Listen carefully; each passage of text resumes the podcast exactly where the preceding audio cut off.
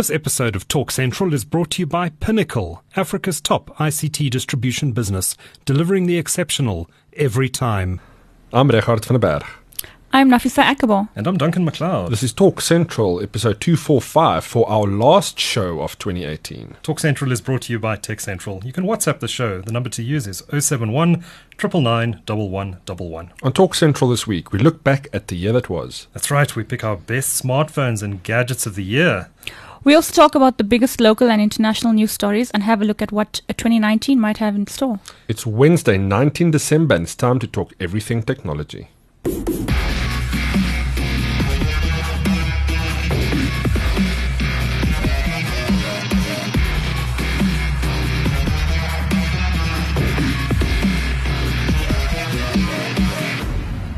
Well, welcome to the show. How's it, guys? How's it, Duncan? Good, good. Welcome, Nafisa. How's Thanks Nafisa? for joining us. Happy to be here. And we are going to be talking our biggest picks of the year from TV series to gadgets to Smartphones. newsmakers to Smartphones. smartphones, everything. Is there Um, anything other than smartphones? It's just about smartphones. That's, if you, yeah, that's it. He waves his iPad Only around. tech. Um, it's going to be a fun show, though. Lots and lots of fun stuff to talk about. But before we get into it all, let's do our quiz. Nafisa, do you want to do the first question? Sure. Um, so Naspers said this week that it'll launch a secondary listing on which stock exchange? The second question Which South African politician this week joined Twitter and in short order had more than 100,000 followers? And which British entrepreneur this week bailed out the Bloodhound supersoc, uh, supersonic car project, which wants to use a South African desert as a staging ground for a land speed record? And what did Elon Musk's tweet? I'm considering taking Tesla private at $420. Funding secured. Cost him. that was funny. fifth question, and we do have a bumper edition this week. We should have said that, uh, Duncan. The fifth question What is Alibaba's new singles day record within 24 hours for 2018? That's right. We've got 10 questions in our bumper year end quiz this week. A sixth question according to the new Cybercrimes and Cybersecurity Bill, sharing someone's personal information on social media could land you in jail for how long? And the seventh question Why is currently the second largest cryptocurrency by market cap? sorry, after Bitcoin. And for a bonus point, which one is the third? And the eighth question In 2018, which became the first technology company with a market capitalization exceeding $1 trillion? And for a bonus point, which company became the second tech company to reach this milestone in 2018? And ninth question Which company has since overtaken both of the companies in question eight to become the most valuable company in the world? And for your last question, what are the names of the two vulnerabilities that were discovered in Jan and affected nearly every CPU manufactured over the last 20 years? And for a bonus point, how many variants were discovered? That's our extra long quiz. We'll be with the with the results at the end of the show, as always. But um, we're going to skip the new, usual news feature this week, and we're going to dive straight into our picks of the year. And we'll start with uh, possibly the most important category, and that is our pick of smartphone of the year. We're going to start with uh, runners up, um, and then we'll pick our um, our winner for the year. Uh, I see from uh, the show notes that it's pretty pretty conclusive. I was Um, very surprised by that, to be honest. I was very Oh. surprised that I chose it, but I Oh, was I very was not surprised. surprised. I knew Duncan would probably go with the same. Well, uh, I'm actually surprised you chose it, Nafisa, knowing that you're an iPhone user. But let's do our runners up first. Uh, Nafisa, what, what is your runner up smartphone of 2018? Shockingly, my runner up is my own phone, which is the iPhone 10s. You're not allowed to choose your own Z's.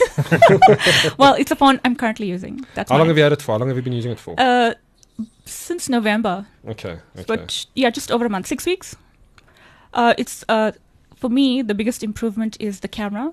The H Smart HDR, it, it's amazing. I don't get washed out photos anymore, and just overall speed. I mean, that's what you'd expect from Apple. If I can say it with air quotes, like it's a safe choice. Yeah. but as you all know, that I am an iPhone person, and Mm. this was my next phone. Yeah. Hey, wh- why, why, as a matter of interest, not the Max? That is way too big for my hands. Even when I went to 10, I still found it a bit too big at 5.8 inches. Mhm. But uh, as with keyboards, you kind of get used to it. But I, I don't think I can go bigger because I also want my phone to fit in my pocket, which is important to me. You know, I mean, I don't like keeping it in my bag just in case. I don't want it to get like pickpocketed or anything. Yeah. Yes, exactly. So it has to fit on me. So you can almost say that the screen isn't really excessively big. you can hear the crickets. Yeah, so that's my pick. Regardt, what's your runner up? As you know, Duncan, I've been a iPhone user for a very long time and only recently upgraded to something else. Um, but yeah, I would have to agree with Nafisa. The 10s is, in my opinion, the best iPhone at the moment. If I were to upgrade, that was the one that I was going for. In fact, when I did do my upgrade um, last month, I did look at it thinking maybe should I go back and, and go back to the Apple ecosystem. But yeah, the phone that we chose obviously Hmm. blew me away. But yeah, the 10s is a very safe choice, but it's a great phone. I mean, it, in in Apple in Apple's you know long heritage of producing great phones, it just Yeah. I guess it just didn't wasn't exciting enough for me, All right. and and we'll see why when we choose our. Yeah, that's why I say it was a safe choice because yeah. you know what you're getting. All right, so uh, as a runner-up, then uh, by majority rule, um, the Apple iPhone 10s is the runner-up smartphone of the year. Um, I'm, I'm going to uh, break from the crowd and choose the Samsung Galaxy S9 as the as my runner-up smartphone of the year. Beautiful device. We uh, did a podcast on it, Nafisa, earlier this Yes. year. Uh, I just love the display. Um, far too big for you, I'm sure. If you find the iPhone 10s Wait, too big, just to quickly uh, check, it's Note 9 or S9? the Note 9. Okay, Note 9. Yeah, yeah. it is a beautiful phone actually. Mhm. I love the screen. The I curved probably would have put the S9 in third place, to be honest. Yeah. yeah. Uh, Note 9 would have been my third. Okay. Yeah. Oh, above the S9. Uh, yes, Uh, above the S9. Yes. Okay. Okay. So, um, but there we go. Uh, majority vote rules. So the iPhone 10s is runner up of the year, and I'm astonished by um, who has won this year because I don't think this manufacturer would have um, been considered in the top three in previous years for smartphone. Definitely and we have all chosen unanimously that the smartphone of the year is the Huawei Mate 20 Pro. We're so mainstream, guys. but let's be honest. I mean, it, it's the one phone that came, well, that launched in South Africa, apart from the, the Apple ecosystem, that really just brought something fresh to the market. I'm not saying every feature is completely breakthrough, but it just had a good package of everything, in my opinion. Um, and yeah, I'm sure you can agree, Dunk. I mean, we both ended up upgrading to it at the Yeah. end of the day. Yeah. Um, So we're both running the Huawei. You're on. You're on the Apple. Maybe I you'll, am, maybe but, you'll be um, persuaded my- to move across at some point. well, I am using it as my secondary phone. I actually have two SIM cards in it at the moment. okay. Yeah. and that, oh, but you got a review unit that supports it to some cards. Yes. Because the uh, local in- versions you get, you don't get. the no, no, UK mine, mine is launch. two SIM. But does it support two SIM cards? Because I think Yeah. they only have one IMEI number. Uh, Telkom and Cell C sell dual Hmm. Ones. Uh, okay. Vodacom and MTN sell the single SIM. Single. Obviously. Okay, that's why. yeah. But yeah, it goes everywhere with me. And um, for me, the night photos are just there's nothing that can, can compare to it. It's stunning. I was Yeah. doing some night photography the other the other evening. It was almost completely dark. There was a sliver of a moon, and when I looked at the uh, the photo, the photos I'd taken afterwards, it looked like they were taken at dusk or even during the daytime. So it's beautiful Leica, baby. But I also, the macro for me is one of the features that stand Mm. out. Oh, Because yeah. I often sit and do relatively close up stuff, you know, photographs of your beer and that kind of thing. but the macro just, uh, I, I, I always blow people away when I show them the macro photography or just close up on a beautiful piece Yeah. of wood. You know, it just pops, uh, Mm. it makes a photograph something completely different. And I take tons of food pictures, as you may know, and also the macro comes in it. Uh, or like portrait mode and stuff. Mm, It mm. really uh, makes my food pictures pop. Everybody asks me like, "What phone are you using?" Never mind the food. like, what phone are you Yeah, using? yeah. We should shout out to food Instagram channel. if you don't know, she's got one. But that, that super macro mode is, is absolutely incredible. Um, it is. Yeah. y- I, I love the fact that it's automatic. You just move your phone, your camera Yes. close to something, and it automatically pops into mac, super macro mode. That's very clever. Yeah, the AI. I mean, uh, not all the features work well. The blurry. I'm not a fan of the that uh, blurred uh, depth effect that it does when you Okay. take yeah uh, of people and stuff. I mean, Mm. sometimes it creates an out of nice effect, Hmm. But uh, yeah, it doesn't come close to the real thing. I think that's the only Mhm. place where these cameras come close. Yeah. Have you used the wireless charging feature yet? Have you charged anybody's phone yet? I, I, no, I haven't charged anyone else's phone, and I must say I'm very disappointed because I got a free Huawei GT Sport, smartwatch as Oh, part of my deal, um, but it doesn't support wireless charging, so you can't no. tap it onto the, onto Oh, the phone, which is really silly. yeah, yeah, yeah. Oh, they kept it for the upgrade, Duncan. Yeah, Version two. um, yeah, that, that ability to charge your phone, it's a bit gimmicky, but it's it's. I suppose it would have uses. In, I think on it is occasion. gimmicky because it's too slow. Yeah, look, Like, it's a very slow, but it's the same. It's a what's the five watt charger? Yeah. output. What do you charge your phone as? Ten watts max. When you charge? No, no, I'm talking about wireless Oh, charging. wireless. I Mhm. think the I think maximum ten. watt charges you can get is a 10 watt. Well, I've been looking around. Mhm. The maximum one I can get. Yeah. So yeah, I think it's uh, in a pinch. Uh, what I can see a lot of couples using this, like you know, uh, husband or wife charges the partner's phone because the battery's running. I, Mm. I can see that happening a lot. Not just out of charging because you have to. It's just Yeah. while we're sitting having dinner, let's just trickle charge this phone. That's it's a nice feature for that. Yeah, but I, my husband and I, we always carry power banks. Yeah, but I see, think you guys doing are that- geeky, Yeah, That's yeah. because you're an iPhone user. Most couples are one geek and one non-geek. That's to be Yeah. honest with you. That's how I see it. well, I think Huawei also spoiled me with the super fast charging. Like if I Oh, forget to charge the Mate 20 in like half an hour, I think it's it's amazing. Seventy percent, If don't I'm not need it. mistaken. Yeah, you don't need Yeah. to charge it. You don't need to charge it overnight anymore. I don't. So I charge mine mid-morning when I'm sitting Yeah. in front of my computer doing work. It takes half an hour. Time I finish my coffee, the phone is charged until the next day at roughly the Yeah. same time. Exactly. I think that feature spoiled me also because now I want that on all my phones that I'm mm. using. The battery life is unbelievable. oh yeah, you're never gonna run out. Yeah, yeah, that 4,000 day. milliamp hour battery is Yeah, beautiful. I've gone two full days on that phone of moderate use, and it, Yeah. and it's still been going. What blew me away is the fact that my screen is on all the time and it's lasting that long. That is what Oh, gets yeah. me. It's on more because it's still a novelty in many ways. So like I'm still utilizing the screen all the time. I'm, Mm. Everything is bright. Mm. Everything is ultra HD in my games that I play, just to kind of push it. And I haven't been um, let down. Yeah, Have either of you tried the performance mode in it when you play games? I haven't. No. No, no. In the battery settings, there's a performance mode that pushes. The I think I have seen it, but I haven't tested it. I mean, I haven't like I'm surprised you benchmarked. haven't. it- I've benchmarked it a little bit. I mean, it, it's a slight performance in terms of physical numbers on a P, uh, on a 3DMark, but yes, I mean, it's if you're playing PUBG and stuff, it definitely feels a lot more responsive. Um, but I think also developers need to kind of develop for it. You know, make Mhm. sure that you Yeah. can push because most game developers won't be developing for these high-end smartphones in general. They, um, so it, unless you're playing a game like Asphalt, Asphalt is very good for graphics performance. Well, I hotspot from mine like a modem. Yeah, Yes, it's the still lasts. Yeah, it lasts. It's incredible. I absolutely love it. And you got dual SIM. I'm jealous of that. so.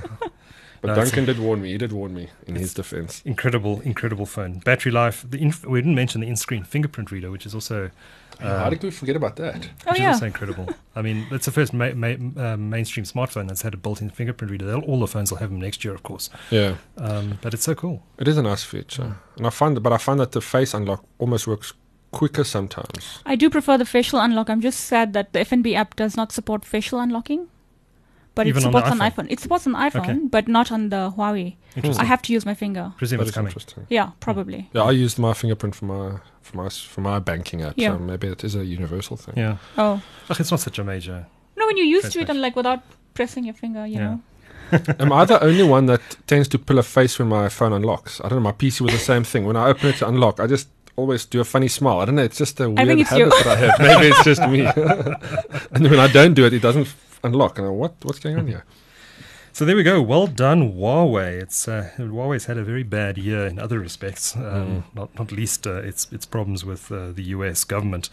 Um, but uh, from a from a gadget perspective, the Huawei Mate 20 Pro beats On all the- comers. And they also became number two smartphone manufacturer in the world They this did? year. No, that was incredible. That Yeah. was incredible. I, I, I do like where they're going with their designs and what they what they're trying to achieve. Mhm. Um, but did you see, just on a side note, on the whole Huawei debacle this year, that uh, apparently Germany is going to be using their telecoms equipment, and they did a full scan of it, and they went through everything. They said everything is the Huawei equipment is fine. There's nothing to be worried about, which I thought was pretty interesting, yeah, 'cause considering everybody else not opting not to use them. a lot of countries have, have pulled the equipment. I saw um, ev- uh, is it Double E in the UK that's pulled, or BT Mm. bought Double E, and now BT's pulling Mm. Huawei core equipment out of its network.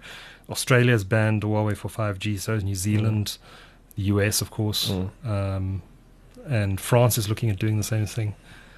It's it's But interesting. Germany is a tech tech industry savvy, uh, tech savvy industry, Mm. right? Uh, Yeah. Industry, industry Company, nation. yeah, country, yeah. country. Um, so yeah, I would, Yeah. If, if they deem it safe, I would I would be happy to to not doubt that. So, but yeah, we Yeah. never know, I guess.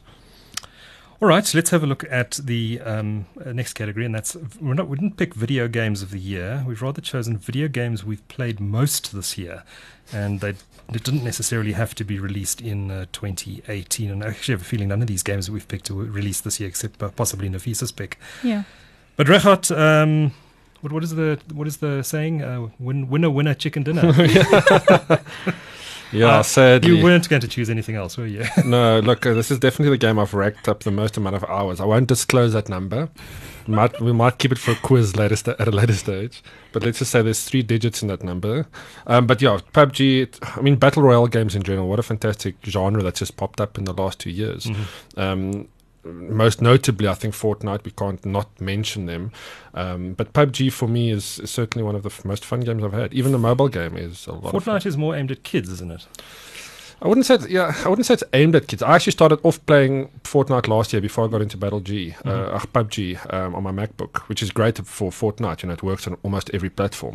Mhm. Um, it, it's more cartoony in that sense. You do build a little bit, and you've got like more you know cartoony style play, and I think that's what appeals to a broader generation. But it's certainly not just a kids game. I know a lot of It's older popular people with them. popular with them, and they Yeah. certainly popularized popularized it. Mhm. But I also read some interesting things about Fortnite that it's a social hangout for kids, and they don't focus much on the game. Oh, They rather Chat go to each there other. and chat to each other and just mess around, and that's a very interesting aspect. You know, where PUBG again, in my opinion, is more serious. So you go there; it's a more serious game, more older people play it. I guess if you compare it like that. Yeah, it actually brought two friends' sons together. They weren't actually friends before until they started playing Fortnite and they were chatting to each other all the time. Oh wow, interesting. oh, it shows you. So PUBG, how much PUBGing are you going to be doing this uh, December holiday, Regardt? Uh, you should rather ask how much have I done so far. Or how much will you not? No, be no, doing? I'll, I'll be doing a f- I'll be doing a few hours. It's it's a lot of fun, but you know, PUBG in, in, in short bouts is best. Yeah. If you start getting stuck there for 10, 20 hours, and I'm just joking, for three, four hours and end, it, it can get a bit frustrating. But it's a great game for that. Um, and that kind of runs into my runner-up, a game called Scum, which is kind of a slower play version of uh, PUBG. Um, not quite battle royale full on, but uh, it's more aimed at a survival style gamer. Uh, so you have to kind of you start off with nothing, and you have to uh, pick rocks to cut wood to build things. Um, so Is yeah, that game still in early checking. access, or Still in early access. Yeah, a lot of a lot of updates and development happening all the time. So it's it's they're introducing vehicles now at some point. Hmm. Um, it, it's a it's it's one of those games that I'm scared to play because I don't want to lose my my progress. Because if somebody kills you and they loot your body, then you have to start over like PUBG. But it takes you so long to get to that point where you have everything you need, like a backpack with guns and scopes Mm. and. So yeah, well worth checking out if you like the that kind of gameplay. So that's Scum and uh, your pick of the year, PUBG. PUBG, Uh, without a doubt. Nafisa, you're a casual gamer. You're not a hardcore PC gamer. No. Uh, what's your pick? So I'm choosing Beat Saber. It is a PlayStation VR game. Um, I used to be back in the day love my Guitar Hero games, and I know they were. Oh, I love Guitar Hero. yeah, so I got very excited when I first saw the trailers for it, and now that I finally try tried it, it initially it was challenging because I didn't quite know what was happening, but now that I do know, I'm getting on my streaks, and uh, it's really fun. But you know what? For me, is the most interesting thing. Um, so my Fitbit actually picked it up as a workout, nice. waving my arms in the air, and I actually made my five exercises for, for the week. It was so crazy, but it's fun. I mean, waving your arms about, sort of like l- with lightsabers, but to the beat of a song. Puts a new spin on gaming the system, right? Yeah, and also I have to point out the VR headset. I have used bad VR headsets before that have given me a headache. but um, on the PSVR, I had no issues. It was just seamless. Like, I love the experience. Is there a non VR version, or do you have to? Play I VR? don't think so. No, it's a VR game. VR Yeah. game. Okay. That everything, all those blocks are coming at you. You want to Yeah. be playing it, and Yeah. Right. that's a game, right? Yes, yeah. that yeah. is right. So what uh, what beats does it have? What music does it have? Um, very like dance like and techno and none, no mainstream songs from what, what I've And seen. no progressive rock either. That's not very good for dancing. Uh, yeah, so I think you can unlock. I have to check if there's more, but like I've just been playing whatever's on it. Mhm. Yeah, Mhm. but it was loads of fun. So that's Beat Saber for the PlayStation 4. Ye- yes, that's right. My runner-up pick this uh, this year is uh, a game that Regardt introduced me to, and uh, curse him forevermore for doing so. um, and that's Party Hard, Oh yeah. um, which is ab- absolutely cathartic in the way you can uh, just go and massacre people uh, who are annoying you. Basically, the premise of the game is uh, uh, you're trying to get a good night's sleep, and um, your neighbors are making too much noise, having a big party. So uh, you go in there and surreptitiously murder them all. Um, it, it sounds very violent, um, but it's 8-bit graphics Eight-bit violence is not and bad. and the idea is to get rid of, kill everyone off before the cops catch you or someone beats you up. Um, it's uh, hard to describe, but it's it's cathartic. Um, so Party Hard and Party Hard Two has just been released, and I must say I'm very disappointed in it. I don't know if you've been playing it at all. I played a little bit. Yeah, it's a different game, which Mhm. is I wouldn't say I'm disappointed with it. It's just a different different learning curve, I think, to get into it. Mm, maybe I need to spend a bit more time with it, but um, I was I was really hoping for uh, the original premise, maybe just with improved Mm. graphics. Um, Well, yeah, well, or just more variety of that of that um, style. Sorry, what platform wa- was this on? so Party Hard runs on Windows. I'm not sure what other platforms. Oh. I think it's yeah Steam only. I think. I think it's a Steam only Yeah. game. Okay. Mm. I think it's a Steam only game. Uh, but if you haven't played it, I highly recommend it. It's uh, Okay. it's good fun. Um, it probably runs on Mac, but I'm not not sure about. I think that. it does run on Mac. Yeah, Oh, I'm yeah? sure it does. I'm sure it Mm. does. And my pick a game of the year, uh, which I have uh, like Regardt and PUBG, I spent a ridiculous amount of time playing, How many hours? How many hours? hundreds and you know, hundreds. Steam tells you how many hours you play. eh? I must check. Uh, is a game called Train Valley, and that's available uh, for um, it's available for iPad and for uh, Windows, possibly other platforms, but I'm aware of those two. Um, basically, you get to play a railroad tycoon um, back in the late 1800s. Um, and you've got to control these trains running through uh, that you've got to build. You've got to build all the tracks, and you've got to control the trains going from station to station, and you've got to prevent them from crashing into each other. Um, it sounds like a basic concept until you start to play it and realize how maddeningly difficult it is, and also huge fun. Um, because you you know these trains will crash into each other if you don't control them, and you've got to return them to the stations. And each time, uh, what do you call those things where you uh, change the direction on a railway line? Um, switch Yeah. railway switches or whatever they're called, and you end up with dozens of these in the game, and trains running everywhere, and you've got to control like these a switches puzzler. and you've got to make sure that they get to the right stations within time. If they don't get there in time, they dispatch themselves from the stations. Uh, absolutely addictive game. that and sounds fun, pick of the- actually. Maybe we should get the SRL agency to look at these and maybe jack up their skills and how to switch trains. It could work. It could really work, let's be honest. Um, it's not a 2018 game. Um, there is a new version out, Train Valley 2, uh, which I haven't played yet. Um, and I'll probably be getting that maybe even this Christmas and uh, giving it a bash. So, yeah, those are our picks of games of the year Beat Saber, PUBG, and Train Valley. Now, the important category of gadget of the year, excluding cell phones or smartphones. Nafisa, what's your pick? Mine is the Google Home Mini, the smart speaker. hmm Um, I where, like did you, it. where did you get it from? Oh, um, I received one as a birthday present, and I bought some in Japan. Okay, some. Bought- I think I bought two more. Well, we I think my house has four now. but uh, they are selling them on Gadget or Gadget Shop, Mm. and one day only had them. But uh, what I like about it now is I also have a Chromecast, and I can just switch my TV on by just speaking a command. Oh, and all my lights are now Wi-Fi enabled, and they, I can just control my light switches. Um, Nice. we set timers on the outside lights as well. Which lights do you use? Is it need to be a compatible brand or Uh, something Philips My Hue? husband or- bought them on Amazon. I'm not sure. Okay. They were much cheaper than buying anything locally. As usual. Yes, as Of course. Yeah, yeah, yeah. So there's a lot of things on it, and then we try to play our music, and obviously I irritate my cat by asking Google to make cat sounds. Oh my word, that is funny. I do that with I my know dogs. Duncan does that with his dogs. I didn't know that was a thing. So what? Then it mimics. Yeah, no, you say, "Hey noises. Google, um, what does a cat sound like, or what does a dog sound like?" And then the cat get my cat gets excited. Like everybody's Google just went. Uh, Yeah, this is what that sounds like. and just general things like um, if I'm traveling, like what's the weather wherever, and what's the Nice. traffic to Sandton City. Random things. Sometimes I ask it, or stuff that you would normally type up, type up in Mm, Google. mm. You can just ask Google. It's like the Mhm. new way to search. No, I haven't done that transition yet to use search. I've got friends that do. I Yeah. must actually make an effort of using it because everybody raves about it. And I can. It makes sense. Yeah, Voice search. Yeah. Yeah, just saying anything to your. I do it all the time in the remind me to do this. Mm. And then another feature, because I have multiple in my house, it's a broadcast feature. so instead of me screaming across the house to, to my husband, I, I tell Google to broadcast a message and then it plays it on every other speaker. Like if I'm in the kitchen, I tell it, it won't play it obviously in the kitchen speaker. It'll play it in every other room, which is quite Brilliant. fun. That's, really Like walkie talkie. That's, That's a cool. fantastic feature. yeah, it's fun. That's very cool. So that's my gadget. So you basically it's it's to irritate the cats and the husband. yeah. Fantastic. That's my product of the year then too. But yeah, I think smart uh, speakers are going to take off next year. I also have uh, an Amazon Alexa, Echo Dot, Which is better? Google for sure. Oh, really? Yeah. Interesting. So the one thing that the, the Amazon does really well, it's to switch like when we're leaving home, I tell it we tell it automatically to switch all the lights off. For some reason we haven't gotten that to work on the Google. Mm-hmm. That we can do individual, like switch mm-hmm. bu- a bedroom light on, but with the uh, Amazon we just say switch all lights off or switch all on. And you've got them running in parallel. Yeah.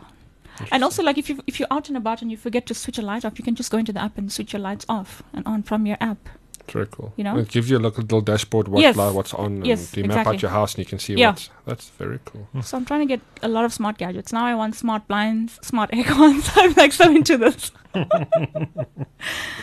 yeah, that's my Looking gadget. forward to pick of the year 2019 then. I, I'm just a bit nervous about these smart speakers and how much they're actually It's listening. recording. You can go into the app and delete the stuff periodically, Yeah. like what you asked it. Are, are are you noticing ads based on conversations you're having with your husband? Oh no, no, You're not. no. Okay. Not yet. So I'm very uh, with all my Google services. I use like very obscure secondary emails. We created, I created a separate account for the house household. Oh, clever. yeah, clever, I will yeah. never use my primary and secondary and Ah, whatever good. emails for that. Mm. That was always the thing that like mm, made me wonder how it would work because if it is linked to a person's account, and then it's going to pull other using it- data. Yeah, it's going to know thing. where I'm flying. Hey, you're going here? You are you packed? So anybody Like, can then yeah, tap into it. Yeah, that Mm. was the only thing that made me like. Nobody talks about creating that third account to say this is the house's account that you should Yeah. be using because if your kids go on there and start asking random Yeah. stuff. And then we've added ourselves as primary and secondary, like even with the Amazon. So it's, it's useful. nice, nice, nice. I must get one of these smart speakers at one point. At some point, would you ever consider getting the Apple one? Never. No.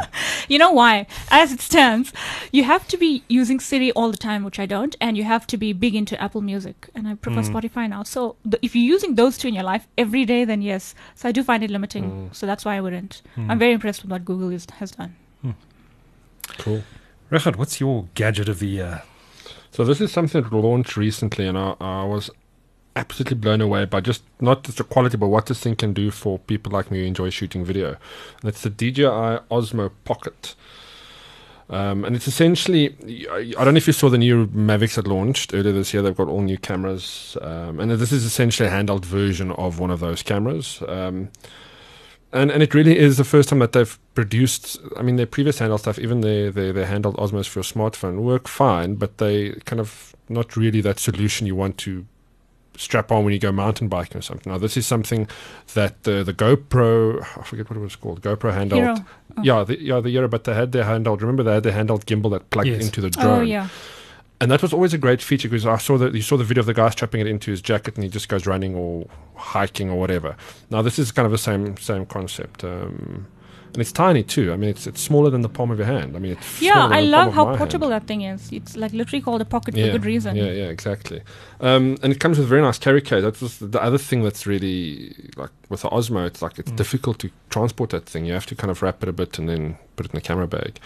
Um, so for people that enjoy making videos, um, it's nice to see this technology coming out. It's going for about seven grand, so it's not the cheapest camera Ouch. you can buy. Mm. Um, but again, you know, this will replace your GoPro action camera, which also goes for about the same price, Yeah, but it's got this gimbal head stabilization. Yeah. Um, now, having said that, you have to say that the GoPro stabilization in the new cameras are also fantastic. Um, but this just, again, this just brings another dynamic in good old DJI fashion. Mhm. So if you're into that kind of thing, definitely worth checking out the Osmo Pocket. Available now. Great stuff. And uh, my pick of gadget of the year is actually something from Apple. Um, and I've got it in my hands right now. And that's the brand new iPad Pro 2018 12.9 inch uh, version. And I love it. It's amazingly powerful. I think you were eyeing it from the time it was launched. yes, from before it was launched, Yeah. actually. Um, and uh, it's it's it's expensive, but uh, it's worth it. It's more powerful than most laptops in the market. Um, Regardt was just playing some PUBG on it earlier in, in, in Mm. full HD or, or high, even higher. yeah, no, it's it wasn't Ultra HD, isn't it? I believe it's just for it's just normal HD. But Mhm. yeah, it looks beautiful, absolutely Yeah. beautiful. The sound is incredible. Have Um, you reached a point where you take only the iPad to maybe a press conference? No, um, but this device is mainly for use around my house. Um, so um, I deliberately didn't get the cellular version. Yeah. Uh, so it's uh, still pr- primarily a, a media consumption device, um, but I'm also using it to to do some work on it as well. Um, I, uh, haven't- I haven't got a keyboard yet, but I'm thinking of getting one. I was looking at the new Logitech, well, it's not that new, Logitech K780, which is a very nice looking Mm, mm. Bluetooth keyboard where you can mount your cell phone or your your iPad. yeah, I've in- seen those. device. They're really good. Um, and uh, yeah, the pen support is fantastic. Although I dropped mine on the floor and I re- need to replace the the tip. Uh, it cracked, um, and uh, For some reason, I thought you get a spare inside. not with No. the second generation Oh, pencil. okay. No, Apple Apple is taking all- all those things away, pushing prices up. In fact, the price of the pencil has gone up by thirty dollars compared to the first generation Sure. one, uh, and they took the spare tip away. Um, Hey, if you've it- got household insurance, it is an out and about item. I want to insure your pencil. What? Yeah, I can imagine that call to the insurance company. Um, anyway, uh, so it's really good, and um, I'm, one thing I'm blown away by, by by the way, is the support for Apple Pencil in Microsoft Office on the iPad. Microsoft Office on iPad is an amazing, amazing piece of software. Microsoft Word, Excel. Mm, Um, it's Yeah. it's basically as full featured as the desktop version, but the pen support, pencil support in Microsoft Word and and, and other uh, Office apps is, is phenomenal. You just take out the pencil, and you can start drawing anywhere in a Word document. You can then share that with someone who's running Word on desktop. Um, I'm not sure if it's only Office 365 users. Um, I'm running Office 365 on my desktop. I think that's a cloud feature. Yeah. Okay. Yeah. hmm Uh, but it's it's really good, um, and lots of great apps. Procreate, which is a drawing app for uh, for the iPad Pro, uh, and of course Photoshop is coming soon. Uh, oh yeah, that looks that. good. Mm. Yeah. Also, while we're talking about the pencil, can we speak about how you can charge it properly now? Yes. Oh yeah, no more awkward. The previous plugins. one was so ridiculous. I'm sorry. Yeah, How did that? How did not little- everyone not break? Y- yeah, I mean, it was so impractical. Yeah, you had to plug in Yes. the, ba- the back of the pencil straight into that Straight into the lightning iPad. port. That's Yeah. the only place you could charge it. It's ridiculous. How does it charge now? Wirelessly, yeah. It's uh, it attaches to the side magnetically, it snaps onto the side of the iPad, And it charges and it wirelessly. charges okay, wirelessly. yeah. Yeah, which is a major improvement, and you're also Yeah. less likely to lose the damn Well, thing. essentially, Yeah. never charge. You're never going to have to think about charging it. No, Yeah. It's just no, always going to be charged. yeah. Exactly. Um, there's only one thing I want to pick on about this device. Um, well, I, I really like the fact that it's gone from Lightning to a USB C connector, which is Oh, a yes. major improvement. But uh, while you can connect a, something like a DSLR to the to the bottom, you cannot connect an external storage device. Mm, Which is really Walled silly. garden. Next update. Next update. I, they need to do a lot of work on iOS uh, to really bring out the power of this device to make it more PC-like. yeah, that I agree with. Um, the, I think I, iOS is kind of letting the hardware down a bit here. Um, but I'm quite hopeful that um, they're going to imp- do a lot of improvements in iOS 13. And the talk, the, the- certainly the speculation I've read on some of the online blogs, is that iOS 13 is going to be an I- iPad focused update. Nice. Yeah, it definitely makes sense if you look at where the company is focusing. 'cause Mm. The the notebook market is certainly not where they're focusing on as much No. anymore. No. And that's always been the one thing limiting with the iPad. It's really that. I mean, well, with this one, I well, with the high spec versions, is it's just missing that one desktop PC Slack feature. Yeah. Yeah. Yeah. So, um, I think we better take a quick ad break. We're going to be back in just a moment with our app pick of the year, our TV series of the year, and much more. Bitco is revolutionizing the way businesses connect. We're taking on your connectivity challenges and shooting our high speed fiber internet across the country. Not just for some, but for everyone. Fiber is not a luxury, but a necessity. For business, for life, for you. And being connected is everything. So network with a tier 1 internet provider and take your business to the next level of connectivity. bitco.co.za. Connectivity is everything. Are you a search engine? Because you found me. I feel we have a strong connection. Well, you're pretty fly for a Wi Fi. Should we drop it like a hotspot and head back to yours so we can Showmax and snuggle? Let's get giga with it. Uh, but I don't have fiber. Don't get caught in 50 shades of delay. Broadband your horizons and switch to Vox's super fast, super reliable fiber network. Experience the momentum. Connect your world. Visit us at vox.co.za forward slash fiber. Well, welcome back to the podcast. How's it, Nafisa? How's it, Regardt? How's it? Okay. Merry How's? Christmas, How's guys! that? Merry End of the year. Can you believe it? Six days to Christmas. My yeah, word. and all my deadlines are over. Don't talk about deadlines, please. I'm still working. yeah, me too. Don't worry. okay, my deadlines. So, app pick of the year. Regular listeners to the show will know we do an, an app pick or a product pick every week, um, but it's the end of the year now, so we're going to get around to picking our favorite app of 2018. Regardt, do you want to do yours first? Yeah, can you guys believe? I can't believe that this only launched in South Africa this year. It feels like a lifetime ago. It, It does. But my choice, and this is purely because I've used this app virtually every day since too. Spotify. Mhm. And it's, I mean, I'm a big music fan, so I listen to music all the time. It just also changed the way that I like to listen to music, it kind of adapted to the way I like to listen to music by letting me create playlists in a specific way. It kind of just keeps playing music when my playlists stop with music that's similar to my playlist music, and then I discover new tunes, and it's it's fantastic for that. I absolutely love it. Um, seeing what other people are listening to, so it's a bit social in that aspect. You know, I can see what some of my friends are listening to. I've discovered new music like that. Um, and also just going to an artist and just seeing what their top songs are, and it's it's just very easy to navigate from there. But the, the other thing that really mm, that I really love about Spotify is integration with um, applications like uh, Algoriddim's djay, which I often use to listen to my music or to record. Uh, okay, you can't record if you listen to from Spotify, but um, uh, it allows you to create playlists from those sessions, those mixing sessions that you've had.